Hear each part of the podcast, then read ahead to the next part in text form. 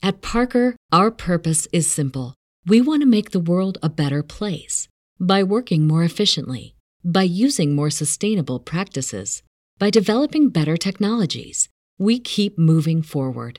With each new idea, innovation, and partnership, we're one step closer to fulfilling our purpose every single day. To find out more, visit parker.com/purpose. Parker, engineering your success. Say goodbye to your credit card rewards. Greedy corporate mega stores, led by Walmart and Target, are pushing for a law in Congress to take away your hard earned cash back and travel points to line their pockets. The Durbin Marshall credit card bill would enact harmful credit card routing mandates that would end credit card rewards as we know it. If you love your credit card rewards, tell your lawmakers hands off my rewards. Tell them to oppose the Durbin Marshall credit card bill.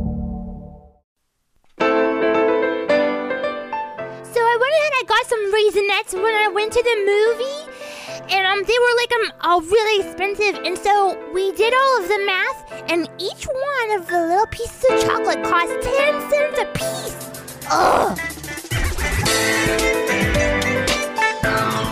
Tassie's a little upset about her her chocolates. Tassie's trying to save up for a bike. Every penny counts. Every single penny counts. You can't spend 10 cents per piece of chocolate to save up for a bike, that's for sure. So we all know Tassie, you know, a part of my world, What? right? She just left. She just left the room. I just have to tell you though, I have had this chocolate and I I still have pieces. Like I am rationing it out. For the- Wow. yeah, because I'm. It was a pretty expensive purchase. Wow. Yeah. But- that was several days ago. Yeah. And you still have chocolate left. Nicely done. Thank you, thank you. All right, you ready to shoe a dough? I'm ready to We got shoe a a lot to talk about. We might as well get right into it. Yeah, welcome to Sift Pop. This is a pop culture segment that is from the critic, the geek, and the girl, hosted by us. The critic is Aaron Dicer. That's me. legit movie critic. So you say. The geek today, we are joined by the amazing Josh. Hello, darling. Was I? I ate a monkey. And the girl I- is I got- myself. I just went right over. Say it again. No, the I- girl is who? the girl is myself. There you go. I don't think there's any confusion about who the girl is. But I feel bad about talking over you. Ah, yeah. I see It's how all it right. goes. Today's going to be really exciting. We're reviewing uh, Ant Man, the new Marvel movie that just came out. Yeah. Uh, we went to go see it last night. Josh, when did you see it? Last night. Yeah. As well. So this is uh, Marvel's latest movie. Uh, another chance for them to kind of go into a world where a lot of people haven't gone. They did this with Guardians last year, right? Where it's part of their properties where not a lot of people have the knowledge and experience with it, and so it's kind of an introduction in many ways to people to this superhero. Who, in this case, uh, we get the kind of double origin story. we get an origin story of the actual Ant Man, and then Yeah. another origin story of the new Ant Man, kind of both at the same time. And it's kind of their way of making it younger and you know keeping that legacy that it has with it. Uh, and of course, Paul Rudd stars as Ant Man, and he's got a lot of other famous faces around him. But what did you guys think, Josh? Let's start with you. What was your overall feeling on this one? Non spoiler. Yeah, we're doing No- no non-spoilers. we'll we'll do spoilers, no- spoilers afterwards. By the way, if you want to hear the spoilers, uh, you need to subscribe to the podcast. They will not be on the live show. They'll be in the Sift Pop podcast feed. Because that's just rude. Okay? that's just rude. So, what do you think, Josh? Um, I liked it. I, I, but I was, I was back and forth for the first half hour. I didn't know if I liked it or not for the first half an hour. I would see something I loved and then see something that I was not happy with, uh, back and forth. But, uh, but then eventually it just got me. How much of that stuff do you think, as we talk about this, you'll be able to talk about in the non-spoiler section? Do you think we could maybe give some specifics as we we kind of go through, zoom in a little I- bit? I think we can be non-specific with our specifics. Yeah, that makes a, that makes a lot of sense. So You're mixed, asking a lot, Aaron. mixed feelings from Josh. What about the girl? No, Uh, no, no. But I liked it. Mixed feelings in the beginning, but it won me Ah, over. okay. It won you Got over. it. Nice. I freaking loved this movie. yeah. I love this movie so much. Yeah. Yeah. So so like exuberant, nothing to see here, bad, just had a great time. I have a really hard time ranking things, as we know from previous podcasts. Mm-hmm. Sure. Not my forte. Right. But right now, it's sitting at number one. wow. Oh, like wow. number 1 movie of all time No, I can't do that. Oh, okay. All right. Just the for the summer. the yeah, the ones I've seen recently. It's the number one movie I've seen in the last 24 hours. no, I would maybe maybe I could keep it in the Marvel universe. Like right now it's my number 1. You told me that earlier today, and that, that kind of blew my mind. It is your favorite Marvel movie. Yeah, it might be. Like I mean, I, I the think about original- Garden. I think about Gardens of the Galaxy because that's the other one I really enjoyed. Mm-hmm. But I think I like this one. I think I like this one more. I think you need to revisit the original Iron Man. Great Yeah. movie. Well, let's just. I will be honest with you. Iron Man and hit like my adoration of Iron Man Mm-hmm. kind of being replaced by Ant Man. Uh oh. So I don't know. I really loved it. What did you think? Uh, I had a great time. I don't. I don't remember going back and forth with my mixed feelings like you did, uh, Josh, at the beginning. I remember early on feeling like, "Uh oh," a couple places. Just like you know, is this where we're going with this? But Yeah. probably about 20, 30 minutes in, I just gave in and just loved it. I just had a great time with the I rest don't of it. and- remember what was going on in the first half hour that wasn't. uh, But we can get into that later. Well, let's start there. Let's go ahead and start there. We kind of have our general feelings out there. Josh, go ahead Sure. and be specifically non-specific. What about that first, you know, few Well- few moments? Well, um, so the, the the parts that I was loving and and not sure if I loved were kind of the same thing. I like. I here's the deal. They they went into this movie, like you said, it's an origin story. So they were clearly trying to make it so that we're not bored with another origin story. So it felt so the, the things I liked about it was they were they were making that effort, and I didn't feel like it was an origin story of Ant Man. I feel like we're kind of with Paul Rudd's character of Ant Man dropped into the story already in progress. So I did it didn't feel like an origin so much.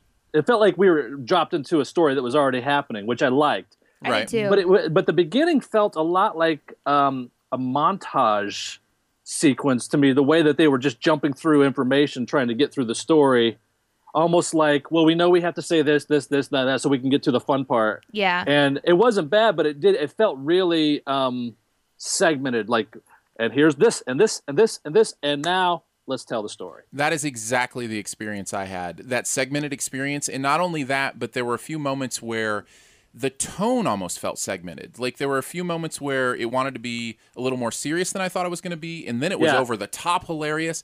I think it found its tone. And maybe I was finding its tone. You know, maybe it was Well- me kind of relaxing into that environment and finding what kind of comedy it Sure. wanted to be. I I wondered if it was the the, the fact that you know director got replaced, you know, you know after it was already moving, so to speak. I don't think they were. I don't know if they were shooting yet, but it was already in progress whenever um, my boy had to leave the project. Edgar Wright. Edgar Wright, man, Yeah. I love that guy, and and I think that's part of the reason I still love the movie is because his writing was still all over it, even if his directing wasn't. Sorry. So No, I, I wanted to get into that. I'm not sure how Danae how familiar you are with that part of the story of this movie.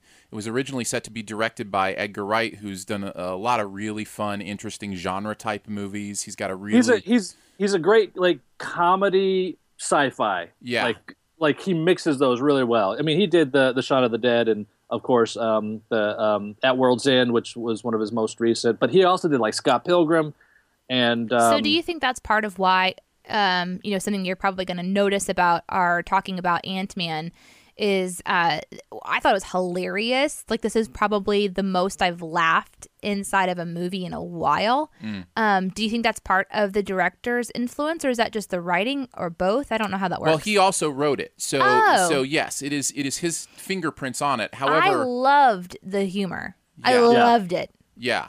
I It I is did so too. smart it is smart smart humor And I think this movie, more than any other Marvel movie, is an out and out comedy. Am I wrong about that? I mean, it just felt like they were really going for the belly laughs. eventually, Yeah.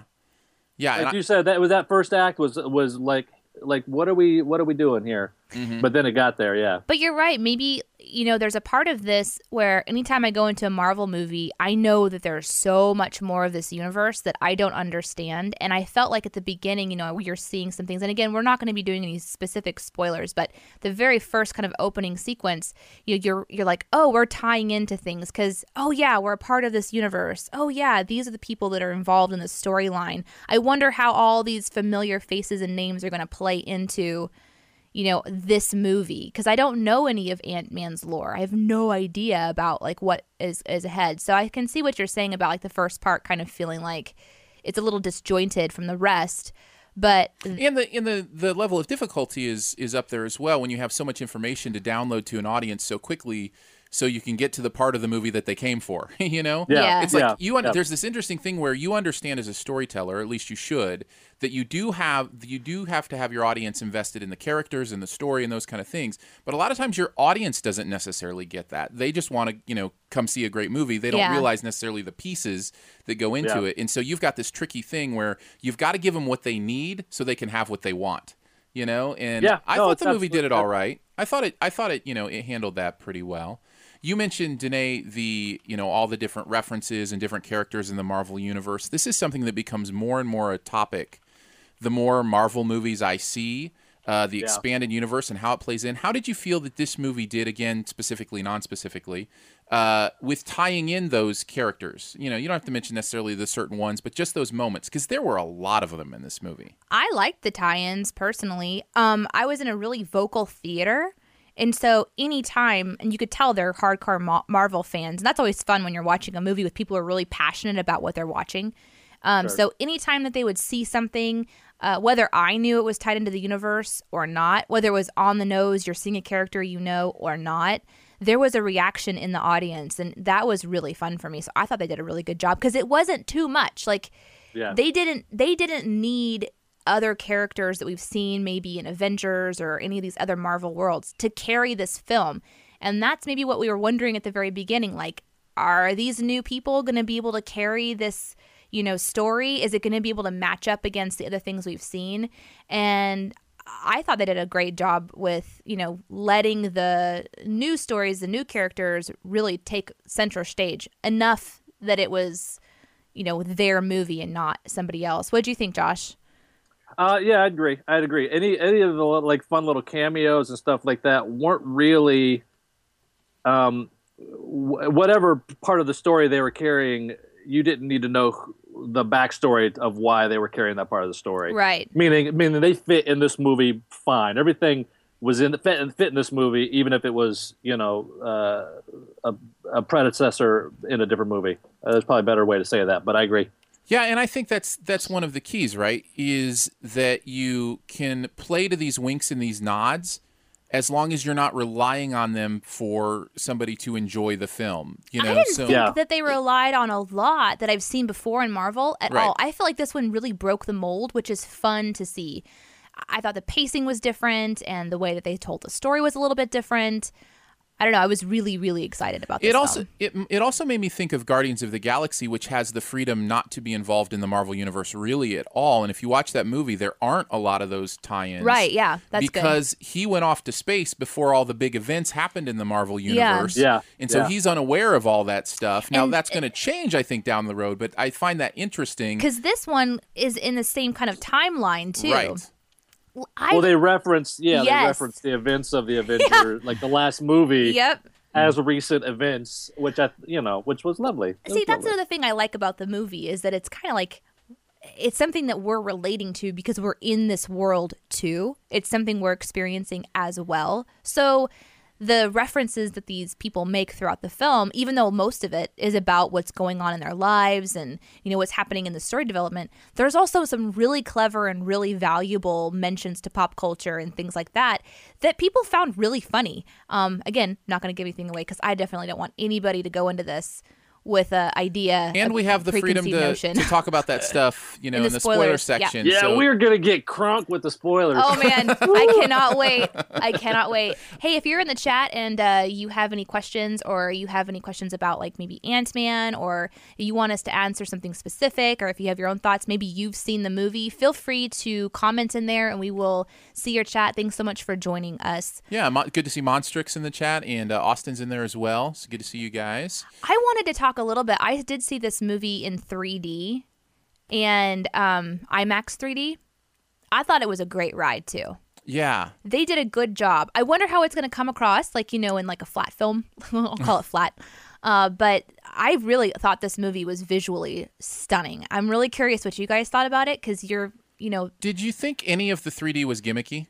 For sure. Okay. It reminded me of the scene in Aladdin whenever they're they're on the carpet and they're like going they're trying to get out of the cave of wonders, you know? and clearly that one is made for that thrill ride. Yeah, and yeah, yeah. we do kind of have that. I mean, this movie, I was having so many nostalgic experiences. I was thinking about Aladdin's carpet ride and I was thinking about Honey I Shrunk the Kids. Of course. And I loved those. Like, Hun- Honey, I Shrunk the Superhero. oh man. Honey I Shrunk the superhero uh, uh, um, uh, uh, Fantastic Voyage. yes. Yeah, for sure. Yeah. And I've got to tell you, it's really fun to see that shrinking element. Like, what would the world be like if you were tiny? Brought into where we're at right now because CG is so fun. Okay, so you've talked about two different things that I want to get into. Okay, okay. So let's start. Let's finish the, the thought on the th- the 3D. I'm curious, Josh. Did you see it in 3D? No, I opted out of all of that. I just wanted to see it as a flat movie, um, which is generally my generally my impulse. I'd rather see it that way. I mean, IMAX is one thing, but I but I went that way, and I I mean it. Look, I thought it looked amazing. Okay, good. Um, I was actually going to bring bring up if you guys saw it in 3D because I I felt like I was in the world. I felt it was so specific, not just because it was small, but like literally see like the, the you know seeing what lint how lint plays a part you know when you're tight like just floating in the air or what you know dander you know i i thought it was uh, really like uh, a lot of attention to it and it looked amazing i thought I, I saw it in IMAX 3D, and I thought the 3D was incredible. I did not think it was gimmicky. I don't remember any real gimmicky 3D. I thought it was used very well. Maybe that's better. And it reminded me why I really think 3D is the future of movies if they can get the clarity of some of the higher resolutions because they lose. The only thing I hate with 3D and the Ooh, reason. I know the answer. Do you want to go ahead and, and restate my rant? I will. I'll re- restate your rant. It's only because I work with you and I know what it is. Uh-huh. It's so dark. It is. You put those glasses on and the screen gets so dark. yeah well that's yeah that's part of the reason i opt out of it i don't want to miss stuff That's exactly right. And, you know, watching uh, Lord of the Rings, or The Hobbit, I guess I should say, in HDR 3D or HFR 3D, high frame rate, uh, the light comes through so much better when there are more frames per second. It reminded me, you know, the beauty that 3D really could be. And I would look at a movie like this and I'm, oh, I wish it was, you know, high frame rate. You know, I wish it was, you know, could take advantage of that and you could see it even clearer. And um, I do think that is the future. Uh, but I think I would prefer just flat in general unless it's IMAX. Uh, the the size of the screen kind Hmm. Of makes up for what you might lose in the lighting and Sure. those kind of things. Because that me. was the final of one part. Then I went into two little bunny trolls at the same time. So what was the other part? The second part that you brought up was the Honey I Shrunk the Kids nostalgia and just the shrinking thing. I wanted to talk about this. When was the last time we got a great shrinking movie? Like it seems like I just I'm not kidding. I'm not kidding. This is such a i like that you throw honey i shrunk the kids in there as like a given as a great shrinking movie or, Dude, it was. It was amazing. or Fantastic Voyage or whatever they you might slept say. in a Lego. I mean, that was awesome. Well, and I- inner space In- inner space was Inner a great space was good. Could was be. Um, but I just think of that is such a I, for that reason. I think the movie felt extra fresh to me because the concept it was dealing with is one we haven't seen in a long time, and Yeah. it seems simple and it's something everybody thinks about. You know, changing you know sizes, larger, smaller, whatever. And by the way, the movie deals with both, and you know that's great. But um, but I just Yeah, remember 'cause- thinking all these effects not only look great, they feel really fresh and Oh, really man. innovative. You know, That's Yeah. that was so fun because you know you've got camera angles and you've got like um you know there's like this whole other unexplored world when you're when you shrink things down and the way that the camera angles are a part of this story and the way that you are you're both in the world and you're also observing it. So they do a really good job of zooming out while small so you can kind of see his proportions. Those are some of the best parts of the movie. Some of the funniest parts of the movie too are where you're in this, you know, small in this huge world, and they zoom out and you realize how tiny everything really is. Yeah. those are That's great. what I was gonna. That's what I was gonna say. I feel like um, um, that was that was probably Edgar. I feel like uh, the director really captured Edgar Wright's vision there. Like that is hmm like that's classic Edgar Wright. You know, like the the epic struggle, and then you pull out. And it's like. Bloop. Little, little Blip on the map. whatever. Yeah. yeah and that that I loved, and uh, there was such a creativity to this movie that I was not expecting. I kind of went in expecting a, you know, all right, we've got Thor, we've got Iron Man, we've got Hulk, we've got all these guys, and they go in and they save the day, and then, and then I'm like, okay, Ant Man, what is this going to be about? Mm-hmm. So I think uh, it was a very very pleasantly surprised that this Well- movie for sure carries itself. What was cool too, the director, I was just verifying some, uh, but uh, Peyton, um, oh shoot, I, I want to say Peyton Reed. Now I don't remember. Yeah, it is Peyton Reed. Um, his resume is is straight comedies. Oh really? Like he does, like he doesn't have a lot. Like there's not an action thing. He's got, you know, Did Um, you did you have laugh out loud moments when you were in the theater, Josh? uh, yes, you did, Aaron. Oh, for sure. Yeah, for sure there were those moments during this movie. And I think a lot of that again has to do with Paul Rudd, who really has this genius sense of comic timing to him and sensibility. And we can go more into that maybe with spoilers. So- we can mention specific times. Who? he what- he even ended up on the on the screenplay too. And I'm sure that that's what like his contribution was. You think a You lot of know, that was so- improvised? Additional dialogue stuff. I don't know if it was improvised, but I bet it came from his brain. well, yeah. I bet, I bet you watch the special features. There's gonna be some awesome uh, lineramas on this movie. I So- would I would guess. what else has Paul Rudd done? Because I, I I remember his face. Like I've I've seen him before, but I've definitely never seen him in like a central role before. So and that's partly because I don't watch a lot of movies until all of a sudden Sift Pop started to get popular. so this well, is he's new. he's uh, he's from the uh, the uh, Apatow gang. Judd Apatow did like uh, 40 Year Old Virgin. Okay. Uh, then the sequel, This Is 40. And, Okay. you know, a lot of those movies. So he's got he was in um, he had bigger parts in role models and I Love You Man and This Is Forty. See, I'm Uh, loving that Marvel would be willing to pluck somebody out that maybe hasn't had some big blockbuster showcase before Yeah. and let him shine because he does do a good job. And there, are- you know, arguably there's several main characters in this film. It's not like he's carrying the whole thing by himself. You Sure, know, which is what I loved about it. Too. I did too. I really It did felt too. like an ensemble piece a bit. Uh, Yeah. Very much so. And let's let's talk about other highlights in the acting department. I'll start because I want to highlight uh, Michael Pena. Uh, Pena, I should say. He was phenomenal. that? Oh, the Hispanic friend. oh, he- Smiley. he was so great, and I love the fact. I've loved him for a while as an actor. In fact, uh, I fell in love with him um, with David Ayer's End, End of Watch. He is incredible in that movie. I'm not sure if you've seen it. Uh, gives the movie a lot of its gravitas and feel, and yet still has a little bit of his sense of humor in there too. But here, he got a chance to play, you know, this this really interesting sidekick, and he just lived in that space so perfectly. You know, it's Yeah. it's awesome to see a movie where you can tell that the people that are putting this together, who are creating this world and bringing it to life, are really having a good time.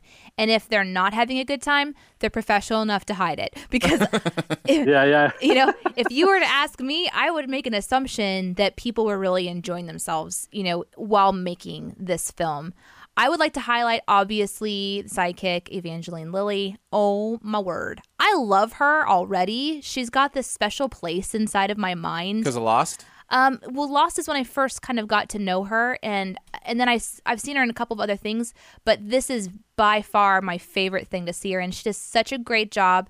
Um, they did a great job with the complexity of her story without giving it too much time and really like soaping it up, you know, and Which the milking movie- it too much. The movie overall does a really good job with Really that, good right? job, The- it- yeah. it, finds its depth, even amongst all this humor. It finds Yeah. its depth without living there to the detriment Yeah. of the movie. it doesn't really exploit too much of, of any sort of genre. It's not Right. dramatic too much. It's not this too much. It's a really nice blend.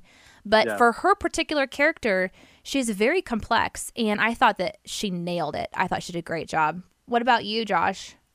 Uh, I thought she was great. Um, I, I, you know, I, I liked. Um, I, I rolled my eyes whenever. Well, it's a spoiler. When the ensemble was coming into full effect, I Uh-huh. rolled my eyes a little bit, but the payoff was was perfect. So I was I was happy o- overall. I, I do want to say I do want to give a shout out. I have a buddy that was in this movie Really? uh, in a smaller role. He he plays. Uh, I don't think it's a spoiler, um, but basically, you know, when Michael Pena says characters like, "Hey, yeah, the the boss told me to come down here or whatever, and he's like, "I am the boss." That's your friend? And they get in a little fight, and he shows up in a, in a later fight scene as well. Yeah, that's that's my buddy Jesse James Le Courrier. He's Oh, from here. cool. They shot the movie in Atlanta, which is you know where most of the Nashville actors have to go to get work, because Georgia has a lovely incentive plan and uh, Tennessee does not Wow. for filmmaking. Yeah. That's So cool. anyway, so I will give a special shout out to Jesse James. I thought he did a great job. Very nice. I thought so too. How do, how do we feel about uh, Hank Pym, um, Michael Douglas, Michael Keaton? I always keep this. Michael Douglas, Michael they Douglas. play basically the same part. I love him. Kirk I- Douglas. Which one is it? I um I love him so much. I um when I got home from watching Ant Man, I I put on the game because I was just like, I feel like oh Michael yeah. Douglas now. So I put in the game, which is like him at the top of his game. Well, I'd say that like he's al- he's always great. He's just a real like you kind of take him for granted because he's just solid, but he's kind of taking on a new like as he's older, he's becoming the more the the patriarch type Right. of John Wayne type of character instead Yeah. of the you know the young hero character. Um, and I think he's like he feels like an actor that's kind of meant for everything he's ever done. Yeah, I thought he was great. I thought he was great too. I thought that they all worked really well together. And again, we are going to go into specifics in our spoiler section. That's something we're not going to be doing live, so we don't ruin it for anybody. But if you want to subscribe to Shoe the Dough uh, in your Stitchers or iTunes, then you can hear the spoiler p- podcast whenever you want. Uh, Hey, what's the um, what's the bad guy? The bad guy's name, who's from uh, was in the first season of um, House Creepy- of Cards. Are we talking about creepy House of bald guy? Cards. Creepy bald guy did a good job. Let's just Corey Stoll. Yeah, Corey Stoll. That guy, I, I in House of Cards, I thought he was awesome, and he's he keeps popping up in uh, you know these little things, and This could and be a breakout for him. this was great. Maybe he was in um um what's the, oh shoot the indie dramedy with Jason Bateman and Tina Fey that came out um This is- Oh, you yeah, yeah, yeah. He played the older brother. I thought he was great. Like he's been solid in everything he's done, and this one I thought so too. Like there's a perfect uh, level of melodrama. Yeah, You know who else and is- crazy? Yes, that Yes, he needed like to there was- the part. Yes. And the darkness was in there. I, that's why I was hoping. I mean, you could see the evil in him. You Yeah. know, like, and he did a really good job at that. he did a good Yeah. job of being like, is he evil? Is he dumb? Is he really smart? You know, he did a great job of not giving a lot away. And maybe part of that was in the writing too. You are experiencing him with totally fresh eyes, not knowing kind of what's going to be happening. And that really builds that tension of trying to understand where is this guy going? How does he play into the whole plot? Even a little bit of a heartbreak. Like Yeah. his character is kind of bro- like just you see the brokenness of him too, which was I thought was nice. Yeah. Yep. No, it's I love that. Uh, Aaron, you said darkness, and I do want to mention that there was a couple of parts in this movie that I was like, this is dark. Well, that's one thing I wanted to go for before we uh, to talk about together before we finish up. Is I felt like this was uh, possibly the edgiest Marvel movie that that they've put out. Like the the language was kind of There was a lot more stretched it cussing in this one, Yeah, I it thought. felt like there was more cussing. Oh, cussing. yeah. Uh, you know the um, I don't know if it's a spoiler to say, but s- some of the um, disposing of people. Yeah. you know, the experimenting. the experimenting. the scientific Yeah. experiments involve some pretty okay hold on a second this is not going to be a spoiler i promise but you know anytime that they want to introduce some sort of like gross gooey thing you know you most of the time i don't get grossed out by that stuff because it just you know is either over the top or it's green and glowing and you can just sort of like Mm-hmm. they did a really good job of grossing me out like This is a little gross. it yeah. was but but and literally a little gross like they did a lot with a little bit Uh huh. and i'm just like and you could hear the audience go ew Yeah. like You know, and I think that um uh Yellow Jack uh, uh Corey Stoll, I like he like he made it grosser by the way Absolutely. oh the way yeah he handled it. Like Yeah. not even just Oh, like what the I- direction, but like his character. I was like, oh, that's so. It was- wrong. I wonder if part of that is is uh, the residuals of Edgar Wright as well, because I know he, you know, lives on kind of that edgier plane in a lot of ways. I would say Yeah. though, going into this film, like if you are expecting it to be, you know, like Captain America PG, you're going to be a little bit surprised. It definitely goes into um, a little bit edgier in, in interesting ways. Um, I mean, it's not like it's not crude. no, no, it's not like. I mean, there are certainly uh, uh, so many PG-13 movies that push the Way line worse. further than this Way this one does. I just it felt interesting to me Yeah. compared to other Marvel movies that you know it's they more kind of, mature.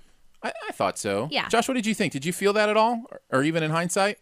I will be honest. I did not even notice the language. Um, and only thing, because I, watched it, I was like, I wonder if my seven year old would could could appreciate this. Which is the way I've gone with all these movies, and so far I'm like, no, not quite yet on any of them. Yeah, yeah. you know, I think Captain America probably comes the closest, the first Captain. Although I think he would be bored by the first part of that movie. Um, so I didn't notice I, until the, until the gross stuff that you're talking about. I'm like, oh yeah, that's not good because I, I didn't register the language. But I'm also like, I cuss like a sailor, so that's not that's not true. Uh, sure, whatever. All right. But well, we- now, but now that you say that, I'm like, oh yeah, no, that that's that's true. Like yeah, they that's were all. they were a that's all- lot more free with these characters being you know that we live in a world where people express themselves using colorful language and the characters in this movie are those people. They're not trying to be offensive. You know, their cursing is sort of reactionary and ex- like exciting, you know. So, it seems like if if you believe that there is such a thing as appropriate cussing, this would be it. like it wasn't it wasn't something that was like a shock value thing. I didn't mm-hmm. feel so, but I was aware of it differently than I have been in previous ones for sure. Uh, so let's do. Uh, we like to finish our. It's about time to finish talking about Ant Man non spoiler wise. Again, if you want to hear the the spoiler section, make sure you subscribe to the podcast. It's Sift Pop. You can search for Sift Pop in iTunes or whatever podcast player you use. But let's finish by uh, with our one more thing. Uh, each of us, uh, if there's one thing about the movie that you didn't get a chance to mention or you wanted to talk about, uh, give each of us one more thing to chat about. Danae, Oh, I'm what's your one to more think thing? Of what I I don't want to spoil anything. Um, And maybe and I don't feel like we've talked about a lot of the negatives other than the, the tone shift at the Yeah. at the beginning. So you know, um, I think my one more thing, thing will probably be a negative. Um this movie has my favorite first kiss I've ever seen. Is that okay to say? Yeah, I just said it. yeah. I think Too late. That's fine. Can't take it back. Yeah. Can't take it back. I agree. By the way, Yeah. I loved that. Okay. Loved that. Um, Josh, what's your what's your one more thing? Can be simple. Can be something to chat about. Um, Oh, I don't know. Uh, I, I, I, oh, I, I, I do one, one more thing. It is kind of a spoiler, but um, they're, they're the the biggest cameo from the Marvel universe. It's not a cameo, the, but because it actually plays Mm-hmm. into it. I was not in love with the representation of that character, which is terrible to say right now without a spoiler. But I, If I you did want to know like- who Josh is talking about, Tune in for the spoilers. True. I didn't like the interaction because I thought he made somebody else look like an idiot, and that other character is not an idiot. So all right. Well, we will expound that on the spoilers yeah, for we'll sure. dig in later. I wish Yeah. I had something better that I could share. Oh, share. that's okay. but Mine that's will also be expounded in the spoilers. Okay. Uh, so I won't get specific here. But my one more thing is, I felt like this movie telegraphed some major plot stuff a little too much for me. Um, Oh, I fe- really? I felt like there was some stuff that it did not trust the audience enough to to to see into. Okay. And Yeah. I, and I and I have a major specific that I will get to in, in the spoilers. But I, there is that element of this movie where I'm like, can you just trust me as an audience member to get it without you know continually reminding me where you're going and and what it's going to be? So. Um, so that was what you know another small negative I had with the film. Did either Sure. of you sense that at all? Uh, yeah, a little bit, but I but I felt like it was it was following the model because it, it's follow it's following a model, and I thought there were times uh, you know like we talked about, I had tried to cloak it in that first act a bit, Mm-hmm. but it was still following a model. So like I felt like I knew, I, I always knew where it was going next. Yeah. Um, I mean, I, I think that's kind of what you're saying. You have a specific. I did, can I say one more one more thing? sure. It's also Sounds like spoiler. Danae wants one more one more thing too. So Well, mine's not really. A, mine's a spoiler. We'll talk about it. At the all end. right, Danae, do you have one more thing that's not a spoiler? Uh, yes. If you watch this movie, I'm curious what you think. So message us and let us know. The credits, like the graphics design of the credits and the simplicity of the square around their name was gorgeous. Yeah. a lot of times I really love, you know, how they will be really creative in that time where we're we're all lingering around to see if there's extras. And there is an extra in this one. You do Yeah. want to stick around through. A double. uh, There's two of them. There's yeah, there's two there's two of those Double little, dose.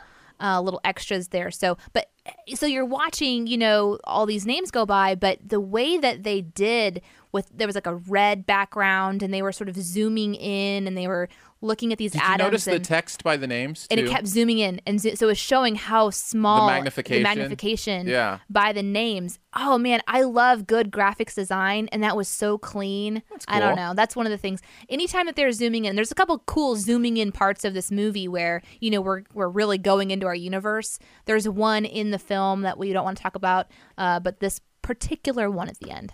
If you like graphics design, I think you're just gonna like salivate when you get to that part. You know what I love about that is that's a shout out to somebody who probably doesn't get a lot of attention. You know, somebody who's designing Sure. those, those things. I love those parts. You, you, those are the things that remind me how many people it really takes. I can't even to, imagine. to do something like this. And honestly, I say somebody, I some buddies who Yeah. are Yeah, responsible sure. for that. You know, there's probably a huge Oh, crew man. that were just responsible for those in you know credits. the whole time I'm just like, oh, I want to know who did this because I want you to design my website. cool. Well, If I I do it, I'll get you a deal. probably. well, there you go. All right, uh, let's go out of ten, Danae. Cool. What? What? Out of ten. Out of ten. Yeah, Ant Man. How many out of ten? Oh, um. You sing over the rainbow? Nine Whoa. out of ten. Wow, 10 out of 10. I really liked it. Now, Wow. again, I am sorry. I'm terrible with numbers and rankings and things. I so know. That's ask- always fun. Ask me tomorrow, and it might be a two. But right now, I'm loving it. It won't be a 2. I can guarantee you that. Josh, what do you think out of 10? Uh, for the summer, uh, so far, I would give it a eight and a half. Overall, in my life, probably a high six or a seven. Okay, interesting. A double comparison there. Uh, I prob I probably go with the um, eight and a half range. That's probably where I'd land. Well, So- with that said, congratulations, Ant Man. You're going to the next round. Of what we can't tell you. Uh, all right, talk a little bit about uh, about Patreon and kind of what we do there, Danae, if you don't mind. Don't mind at all. So Patreon is a website, P A T R E O N dot com slash Aaron and Danae. Here, I should give you some music. oh, okay. Ooh, that's good. Do, do, do, do. We got it, Josh. We we got it, Josh. There's, you, you're All right, I good. thought that was my cue. That's a, it's okay. you let it me was know when I'm good. supposed to pop in and do, And sing. do the theme tune. Awesome. So patreon.com is where our supporters go to make this show possible. You're basically supporting Studio DNA and the things that come out of the studio. Right now, our main project is what you're listening to now Shoe the Dough, live or later. You can listen live on Mixlr or later on the podcast. And if you would consider giving even just a dollar a month, all of our patrons get extra. Every single time we do a show, we actually do extra audio that only our patrons get to hear. And checking out what we're checking out now, I think it's safe to say our uh, third segment will be our bonus for this. We're going to talk uh, Comic Con. Uh, so that'll probably be the bonus section for our patrons. Will be our discussion on news that came out of Comic Con. So that's Patreon. You can go there and you can see our overall huge goals that we have for the studio, including going three days a week. In fact, That's next. 50 more dollars a month as of the recording of this show today, and we will be going live three days a week. And just another reminder, another reminder: when you uh, support, a percentage of your support is going to help rescue um, underage um, Children in Cambodia. children in Cambodia in the sex trafficking uh, business through our friend Brendan. Yeah, so, if you haven't had a chance yet, listen to our human trafficking um, episode that we did um, on Tuesday, and you'll hear more about our connection with this organization. Um, it was pretty powerful stuff. So, patreon.com slash Aaron and Danae, or you can just go to aaronanddanae.com and click around there. And thank you so much for your support. We really could not do this without you. So let's move on to number two. Topic number two. dos dos. Into the world. no, no, Josh. it's different we're not. two. We're not talking Sorry. about feces. But thankfully, Right. we've we've gone and talked about feces again. it's it's a common recurring theme in our show. Josh. What is Every your time you say number two, it's, it's, Josh? Josh, what is your feces thesis for today? Oh goodness. um, hey, hey, everyone, everybody poops. that is that is. Everybody. Poops. I guess true. I guess that is probably true. Although I hesitate to think about it. All right, so we're going to talk about uh, Mr. Robot, uh, TV show on USA Network, and brand new show. I think there are four episodes.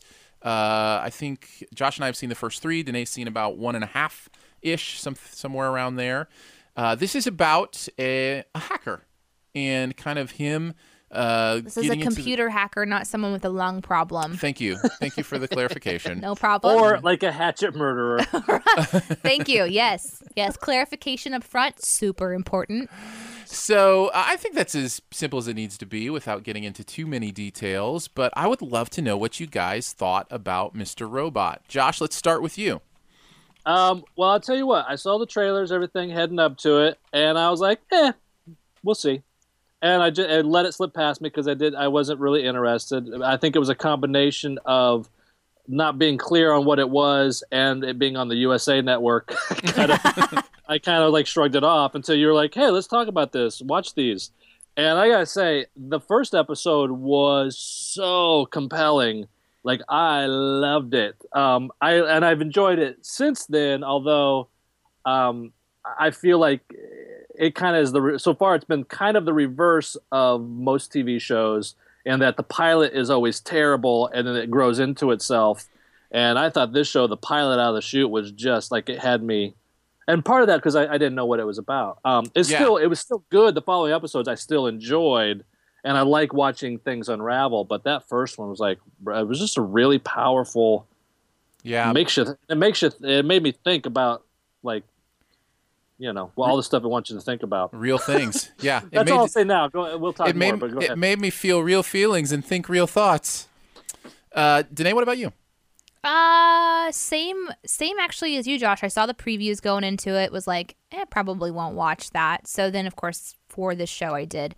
The, the trailer was very interesting. It's like jam packed with curious things about a curious person. They've like really built this character to be somebody that has mystery. Trailer built or pilot? You said trailer. Oh, trailer. I don't know. Sorry, pilot. Pilot. Okay, Sorry. that's what I thought you meant. Yeah, yeah. Yeah, thank Yeah. you. No, no, Thank no. I you. just wanted to clarify. So, um, yeah, he it drew me in because I'm like, what is going on? Like, you know, it's like, oh, hacker story, blah blah blah, whatever, whatever. But the complexity of this person is what's making it interesting for me. I'm Sure, so glad you guys had the same experience I did. I really wanted to talk about this show with you, uh, and right down to the fact that I blew it off until somebody told me I had to see it. You know, Yeah. it was it's it's one of those shows that for whatever reason just doesn't catch you in its marketing, but it is. I mean, within the first fifty, the first scene of this pilot was as compelling as many movies I've seen this year. Like, you know, Yeah. and it was just and it doesn't have anything to do with the rest of the show, really at all. It just sets up the character and kind of what he does. And I was just I was like, wow, this is this is powerful, this is intense, and I thought the pilot was great. I've enjoyed um maybe even more than the way you're talking, Josh. I think I've even enjoyed the later episodes, maybe more than you. I think it's kind of continuing to draw me in. I think what's happening now is for me is I'm locking into the deeper story arcs as opposed to just the Character, the characters surface. and periphery and the surface stuff. And uh, and so that feels a little deeper and not as like adrenaline rush. You know, there's that adrenaline rush of realizing things and realizing who a character is, and Sure. then there's the you know kind of the deeper move of going into the you know the stories. I don't think my um, uh, I like the pilot. I mean, I still like it, like I said, but I don't. I don't think the reason that it might have buried for me is because it wasn't still quality. I think it's just it's it's as it grows into itself. I'm realizing it's a lot darker show than even the pilot suggested, and I think that's the part that's like, it, and it's still really good, and I'll keep watching it.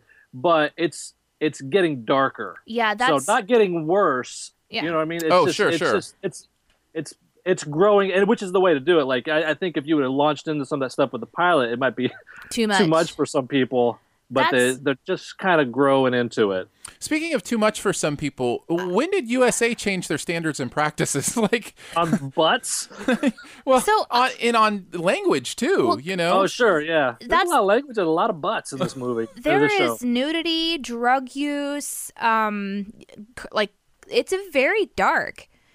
Uh, I, this- it really surprised because I didn't realize. Like, I knew obviously pay cable has you know eh, done that kind of stuff for a long time, and it's not as it's not as Sure. extreme as HBO or Showtime will do. But And I've heard that language on like Comedy Central and like AMC and stuff. but We've- even we've heard that AMC, even thing. AMC uh, usually bleeps the f bomb, and they didn't even. There were like two f bombs in the pilot, and I was like, I didn't know they did that. Yeah, it's a surprising. So the whole premise of this show is, you know, this or so far from, from what I can tell, is you know the, this perspective of what what's going on in this hacker's life, and I love that they have a broken character because you know we've all been watching shows where there's happy bubbly characters and then they build in some complexity in a broken storyline later but this one starts right out the gate with this really complicated depressed sad drug addicted guy like Uh-huh. who can't sleep. And i will tell you if you don't like buggy eyes do not watch this show. Because the whole like first the whole pilot is just people with these huge big eye yes like they're huge. I mean they're like and you can see the white around his pupils. And Yeah. and he won't blink I should I should know his name. I, I can't remember it off the top of my head right now. He's now. great, I by don't the way. It. I was gonna say He's I- great. He is so good as this character, and I have seen him in other things before. He was in uh, I've only seen him in comedy. and then he pans over and there's a girl and she's got huge buggy eyes it's like why does everybody have these huge big buggy eyes yeah, there's a movie about know, it it recently very- called Big Eyes. Um, it's very about very the same thing. distracting at first I think he's great, and I think uh, Ra- Rami Rami Malik Malik. Yeah. Rami Malek. Rami Malik is I think is his Rami name. Malek. I saw him actually in the musical. What was the show about making the musical that was on for like a season and a half, and nobody watched it and went away. But I, I watched it and I loved him in that too. Um, but in, in the chat we have a a question Sure, that lay it on us. says who is the target audience for Mr. Robot? yeah, great question. What do you think? I'm thinking about my answer. I Adults. obviously I- I- yeah. I, I it it feels like um People oh, who wow, I that's think a good question. culturally progressive adults, like people who are, you know, concerned about yeah. people who are concerned about media, about pop um, culture. Yeah. It- it- technology, It watches like It watches like a David Fincher show, so it's kind of got a it's, so it's got a House of Cards feel to it. Although it's the subject matters for younger people, so mature younger adults because here we are you know this this guy he has like he's got something stuck in his craw against you know just anything that is superficial he's searching for deep meaningful life questions and he's really upset with you know this country that we live in uh, the debt that we have to pay that there's these corporate america that has been taken over. So if that kind of storyline is something that you either can get into or if you like storyline or if you like a, a totally different kind of a show maybe this would be something just to kind of check out and try. But it is i mean it is darker stuff. Also, if you like a, a full told story, I, I heard the. I don't know that this is like out there fact, but the rumor is that the creator of this show created a you know whatever it is an eight episode story. And the reason it's on usa is because everywhere else he went they said we need you to make it so you can do a season two and you know not stick to this. And he just said no. So it's only going to be one season? So well i don't know but he just said no i want to tell the story i want to tell. And so it, Yeah. it ended up on usa so um, that cool. excites me. I like that Yeah. when a, you know somebody has a vision like that, and I'm excited to see where it goes. You know, I do like too that right right now, at least as far as I can tell, you know, there's these stories where you've got a you've got a person that is makes a decision that changes the course of their life. And I've had those moments in my life where I feel like I've made a choice and then everything kind of shifts afterwards. This is kind of like that, which you're like, oh, now you're in it. You know, how are you going to get out of this? How are you going to work your way through this? You made a choice back here. Maybe like everything might be different had you done one thing differently, or you know what I'm saying? So mm. I kind of like stories like that where you begin to see how when you make a choice, it has a consequence. And sometimes, even though you just do one little thing, it has massive impact. So Sure. I am kind of enjoying that too. But again, I'm only like pilot and then three quarters of the way into the second episode. So I don't know if that continues with what you guys have been seeing. Oh, absolutely. And here's the thing I love. This show, one of the things I love, I should say, it does right what so many other shows or even movies do wrong. Um, I think of, for instance, the way it uses voiceover is beautiful because there's a meta there's a meta aspect to it where it actually could be you know voiceover in his head uh, the way he used i mean it's just that's really brilliant and it gives you the information you need and tells the story. Uh, it gets right about a hacker movie what every other hacker movie gets wrong. The computer terminals are correct. The you know it's a lot of very specific websites and you know logo Yeah. and they have somebody on staff maybe somebody's on staff that are making sure they get that stuff right and you can Who tell. work for Anonymous? yeah basically that's right maybe I, I'm curious what you guys think about this. Um, so I'm into the second episode, and I'm noticing things now that I'm kind of looking back on. Um, their musicality, like the music that they've chosen, I love their music. They're very clever uh, um, in progressing scenes in a totally different way than you usually see on a sitcom or something. Or, or I guess this isn't really a sitcom, but like a, t- a TV show. They're using music that I really enjoy, um, and they're being clever. Like you know, we're listening to like I don't even think it was Frank Sinatra, but there was a scene where well, it's a crooner yeah there's Yeah, well, listen, like it's this- like a tony bennett you Yeah. know frank sinatra kind of thing yeah and it's just really Yeah, neat. yeah. It kind of takes you out of the moment in an interesting way, and which is good because when you're watching some stuff that's real serious, you know, you you can start to feel it in your own life. Like you start to feel heavy yourself. So they're breaking that up, and I noticed that they're using music really cleverly. Um, and then into the second uh, episode, I'm starting to realize how they're using their camera angles differently. Um, where they're they're fine with having the main character on the far right of the screen and even though 70% of what we're looking at is just the scene around them of the city you know Yeah. the the director is okay with making that call because it's a cre- it's like a cre- the director is being creative and the writing staff is being creative and it's all just kind of very new Well, and different it it feel uh, that's why I kind of compared it to Fincher a little bit. It feels really handcrafted, and it makes sense if this is an eight episode story arc and that's it, because it's not about like we got to get 24 episodes done this season, so let's just get you know talking headshots or whatever. Like it's a handcrafted, yeah lovingly prepared you know tv show like you find on the, the pay can, uh, channels or you find on netflix or you know Yeah. the, the streaming network and uh, usa is you know jumping in on this and if this is their like their new direction if they're getting away from you know all of the formula episodics and moving this way like good for them Yeah, and they might be attracting other directors and other shows that are like, hey, you know, thank you for taking a chance on this. It's so different than what we're used to seeing. Pretty incredible There's another question we have Sure. in the chat. Um, Is the voiceover better than Dexter voiceover? Oh yeah, oh for sure. Um, I haven't seen Dexter. did so you I watch Dexter. Josh? i did not Okay. i do okay, not so this is I'm on not. me. this one's on me. um, the Dexter voiceover is straightforward, ex, you know, expository. Is that the right word? sure Um, I thought maybe that's a way to take medicine. No, that's probably something else. No, that's Um, a suppository. Oh, suppository. Gross. Got it. Okay. Um, so yes, the the voiceover on Dexter is very suppository. No, no, Uh, does that mean they're talking out of their butt? Is that what that means? That's kind of what you're saying. Okay. Yeah. So anyhow, uh, no, it's just typical, and this is different because it is the voices in his head, and he is talking Yeah. to us as if we are part of the show. He's talking. Yeah, you're really wondering, like, is he a psycho? Like, does he have multiple Mm-hmm. And personalities? it plays Like, on that in different, and it plays on that in different areas of the show as well, Yeah. which is great, and I love, and always adds that element of tension. Uh, Is it a the is it a spoiler? I mean, it feels like you already said it, but since he's talking to us, like the how he talks to us, like the how he references us. I As don't the, know. It's the very first line in the in the show. he says, Yeah, "Hello, he says, friend." Yeah, hello, friend. You're the voice in, voices in my head, or whatever. he We're the imaginary friend. I think that's Yeah. like so inventive, yeah. yeah, it's whether very it's true or not. I mean, right, and that's what we're has to- not finding out. Like, we're so there's some fun mystery in this. They really keep it. They really keep that going. Uh, I have one more thing I wanted to mention about this show that I love that it did that I don't see enough shows do.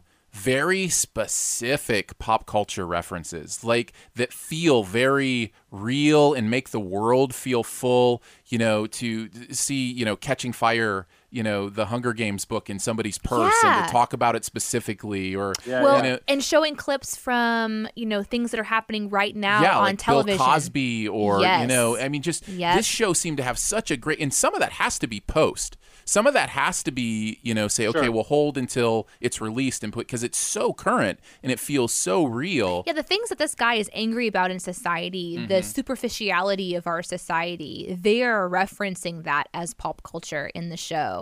And even just there, there's, I mean, it's throughout the show, but there's this one speech he gives. Uh, I think when he's at the therapist's office and he's in his own head and he's, you know, that was in the this- trailer. It, that was in the pilot. No, the trailers. Oh, was it? Yeah. Oh, it's beautiful, and it just references all this, you know, pop Yeah. culture stuff, and it's I just, oh, Like a montage. yeah, yeah. Yeah. Yeah, I would say so. Uh, should we go around and say whether you'd recommend it or not? I mean, I think we probably could. Yeah, tell me, tell me if I, I think I can tell we all liked it. Are you going to stick with it? Do you recommend it? Both of those things, uh, Danae. What do you think? I think I probably will stick with it until it goes. Maybe if it goes a little bit too far. I don't personally mind. Um, it- it's tasteful nudity. I guess I would say. Like so far, Yeah, you know so that- far, I gotta say, and maybe this is episode three. It gets a little. it gets bit- weird. Okay. Um, it's, not, it's, It's might not be debatable true. to some people how like tasteful I'm not. it is. I'm not offended by people's nudity. I- I get offended by how it's presented. So it'll be it'll be interesting because I don't. I, I'm curious if it's going to be like. I have to tell you, I and maybe this is just because I'm the movie critic that goes to three movies every week, and all, there's always one of them with a bunch of nudity in it. Like it's just like I did not even think it was that bad. In It was just Robot. shocking. I didn't It just- expect it. Oh, okay. I didn't expect to like in the pilot a to USA Network TV show. I didn't expect that. I, yeah, and that maybe that's part of it too. Yeah. It's just like I wasn't expecting there to be, you know, like a full body shot, you know, Sure. it's from- nothing. from if the it was side- on HBO, from the side. Yeah. yeah. So, um, if if they if they continue to do things in a artful way that I can appreciate, then I, I'm in. Even if it gets into some deeper stuff, um, even if there's some you know cussing and drug use, things like that, I don't mind watching that. Um, so I think I'll stick with it. Whether I would recommend it or not, I don't know how I would recommend it to uh, like a broad audience. I think I probably would recommend it to people who I know are really passionate about topics like this or really like the kind of shows that throw a lot of information at you. This is a very in, like intelligent show in that there's always conversation happening whether it's in his head or on the screen. We're moving through things pretty quickly. So I think it takes a specific kind of person to really dig into it personally. Josh. Uh, pretty much the same. I'll, I'll keep watching it. Um, but I, I'm I'll be selective about who I'd recommend it to. you Yeah. know. Yeah, I But it's- I, I, I, but I, I think it's good enough to recommend. I just want to, you know, be careful with some people. Yeah. yeah. it's as if it's as if we all live in a, a, a Christian culture where some people, you know, they can't. I wouldn't deal with- recommend this to hardly any of my Christian friends unless unless I knew that they really enjoyed like Yeah. Th- that they don't get offended by stuff like this. Sure. I think a lot of people would probably get well, and you know your friend, and that's kind of what's the nice thing is you know your friends too, and that's what makes recommendations personal, right? You know, you know different people's lines and kind of where they draw those. You've had those conversations. Do you know so- I just thought of this though? I feel like maybe one of the th- reasons that this show is uh you know out there and picked up is because it is posing a lot of really interesting questions about what are we okay with in our society? Like what do we choose to turn a blind eye to that is like a cancer on our society? So, you know, maybe that's a fun thing to have a conversation with some people about, but this is like a shock value way of going about it. So if I wanted to shock somebody, I'd be like, hey, watch this show. But if I wanted to have like a conversation where we're warming into these topics, this is not where I would start. I should also say if you need a show that has uh, very clearly drawn good guys and bad guys, um, this isn't that show either. Yeah. I, I still don't know who the good guys and the bad guys are, and No. all I know is we're supposed to follow this hacker's journey in figuring that out. Um, and that's you know that's interesting to me. So Yeah. Yeah, I love that. I love that part of it. Yeah, for sure. All right. Well, we've barely got uh, just a little time here to quickly do our buried treasure. Uh, every week, we like to pick one thing we want to know, let you know about that you may not have heard about in the area of pop culture. Uh, so, Josh, let's start with you. What's your buried treasure? All right. Well, it's not a specific website or anything. It's a subculture, and those, for the people in this subculture, like it's not buried treasure. This is just like how they live. But um, for a couple of years, I've been very interested in um, custom modding Nerf guns and, and toy guns and Nice. squirt guns. It is. I mean, it started out just like looking at a lot of images online. I, you know, I, I, I started searching steampunk. You know, it actually started because from working on our projects. You know, like a cheap way to make a a space gun for a you know a sci-fi sketch is to take a gun and repaint it and Yeah. what's going on. Like it is.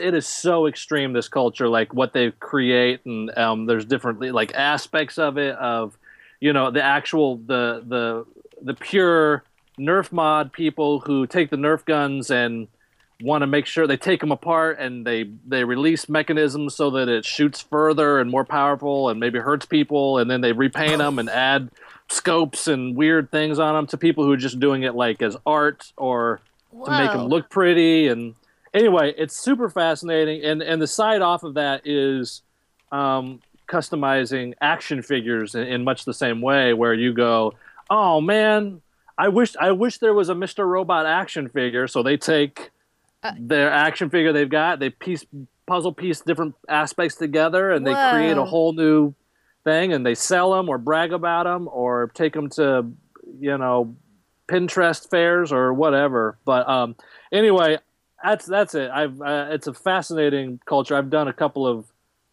not full blown mods. I've just done some paint jobs for you know projects and stuff and um, it's it's become fascinating enough that I have a whole collection of squirt guns that I want to do something with that I haven't done anything with yet. So, so we we have a chance to uh, see Josh on Skype. You don't necessarily have this. Are those them behind you? Yeah, I'll pull I'll pull one out here for you. Ma- Oh my goodness! Can you take a screenshot real quick? Uh, how would I how would I do that? Uh, Take a picture. it's picture. a button. Let me turn it around so you don't Here. see that. Wow. It's just a paint job. So So I haven't done. what we're looking at is a, a a really interesting like fun modified like gun it looks like something steampunk like you've painted it sort of like a patinaed brass and Ooh, silver Uh, yeah, it's got it's uh, it's a that's awesome A lot Aaron- of a lot of um, uh, the modders will use uh, a paint called Rub and Buff, which is just a real simple like it's uh, uh, you you you put it on a washcloth or whatever, and you just rub it on and you paint it on that way, and it gives it, a, and then you buff it out as you do it. So Gives it a cool is- te- texture. is it an expensive hobby we had somebody in the chat want to know if it's an expensive hobby monster Um, sex no, the guns like most of the people who get the guns will get them from uh, thrift stores, ninety nine cents a piece. and these are just like whatever. toy guns toy guns. Here's a, here's one I just have handy actually. So uh, this is one you know that I would I haven't done anything with it obviously yet. So what you're But you- holding is like a cobalt bright blue fun kid toy. Looks totally like something that you get in the kid section. Super bright colors. Yes, and you can find like 99 cents at thrift stores or even like little squirt guns at Walmart or whatever. And then here's you a, paint here's over a, them. a little cheap one that I actually did do a little paint job on. Oh, that's cool. Little It- dark kind of found. But um, so yeah, you do that. So the rub and buff is, you know, they come in little bottles. They're not too expensive, and and that's really all you need. And you know, some uh, a can of spray prime primer. That's all you need to really start. You know, maybe some maybe some screwdrivers if you want to pull your guns apart and really get uh, intricate with your paint job. You should definitely send us some links in the email, like email links so, so we can include it in the show notes. So for anybody who wants to see kind of like this subculture of Nerf gun Yeah. painting, we can Very show cool. that. What about you, Danae? What's your buried treasure? Uh, mine's gonna be about an app. Cool. uh, I, as you guys know, I love this app called Band, and in Band, there's all these like little groups you can join of people who like various topics and things like that. And one of the main groups I'm in is a Clash of Clans group, of course. Uh huh. And inside there, people will post like these videos of them playing Clash of Clans, uh, like how to do specific attack strategies and things like this. And I'm like, how are they recording these? so what was so I found out just through you know this organization through the people on band. There's an app called Mo Bison or Mo Bizen. I'm not sure how to say it. M O B I Z E N and it is a free app that records the screen of your smartphone.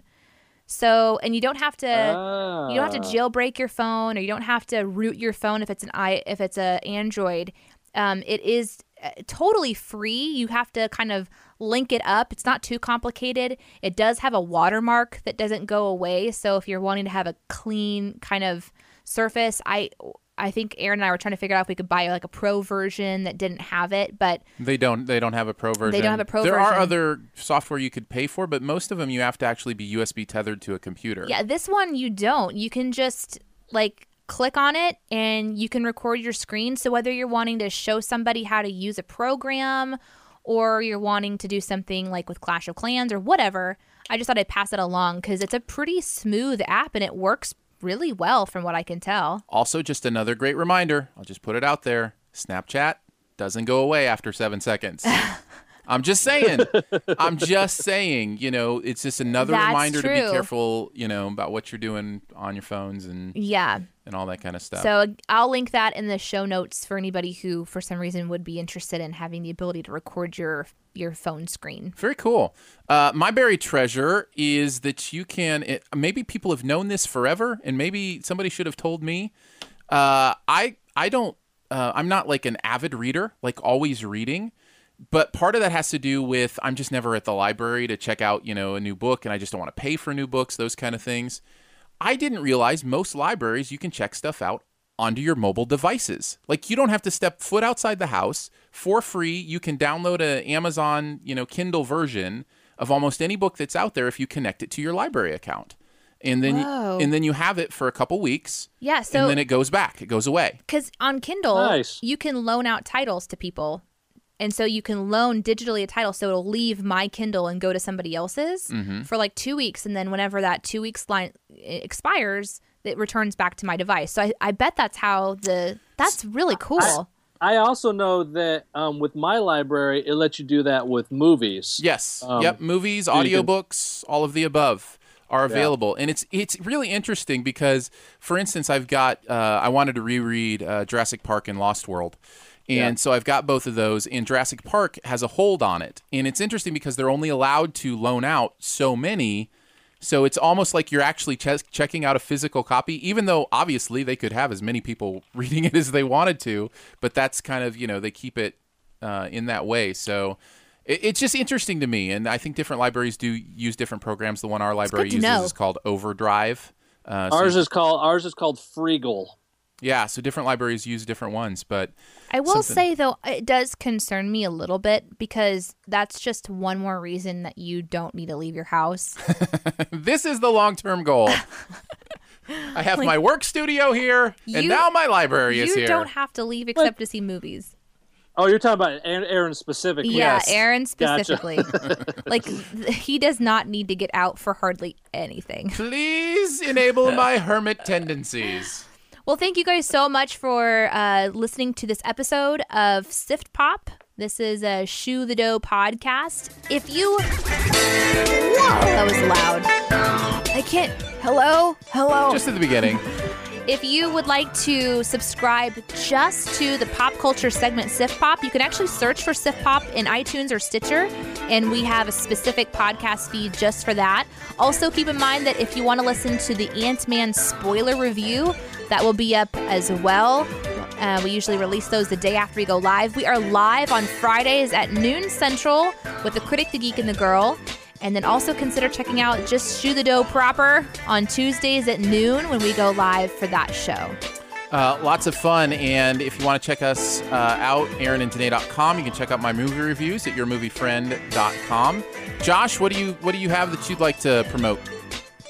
Um, well, of course, another reason is, is still going strong. Um, although it is currently also um, we're uh, working on something top secret. So the the YouTube page looks a little bare, but we're still here. We're still doing stuff. Um, I love- So yeah, there you go. It's like top And- secret, and one day you're going to be like, secret revealed. yes, I'm so excited. So stay tuned. Um, so yeah, there's that, and then of course um, the Jeff Durham show, which is another show where you know that uh, I'm a part of that we're trying to get going. We've got season one online right now that you can watch at the Jer- JeffDurhamShow.com or go to Twitter for either one of those. yeah, So, follow there you us on Twitter at Aaron and Danae. Uh, we tweet a lot back and forth. So if you want to get quick connections to the geeks and kind of those projects, you can kind of find them through that too. So we'll be back next week. I think Captain Logan's going to be joining us back for some talk on pixels as well as some other stuff on Sift Pop. And of course, we'll be back on Tuesday to talk Shoe the Dough. But thanks for joining us, whether it be live or later. We always look forward to it and glad to have you along. At Parker, our purpose is simple. We want to make the world a better place by working more efficiently, by using more sustainable practices, by developing better technologies. We keep moving forward. With each new idea, innovation, and partnership, we're one step closer to fulfilling our purpose every single day. To find out more, visit parker.com/purpose. Parker, engineering your success. Say goodbye to your credit card rewards. Greedy corporate mega stores, led by Walmart and Target, are pushing for a law in Congress to take away your hard earned cash back and travel points to line their pockets. The Durbin Marshall credit card bill would enact harmful credit card routing mandates that would end credit card rewards as we know it. If you love your credit card rewards, tell your lawmakers hands off my rewards. Tell them to oppose the Durbin Marshall credit card bill.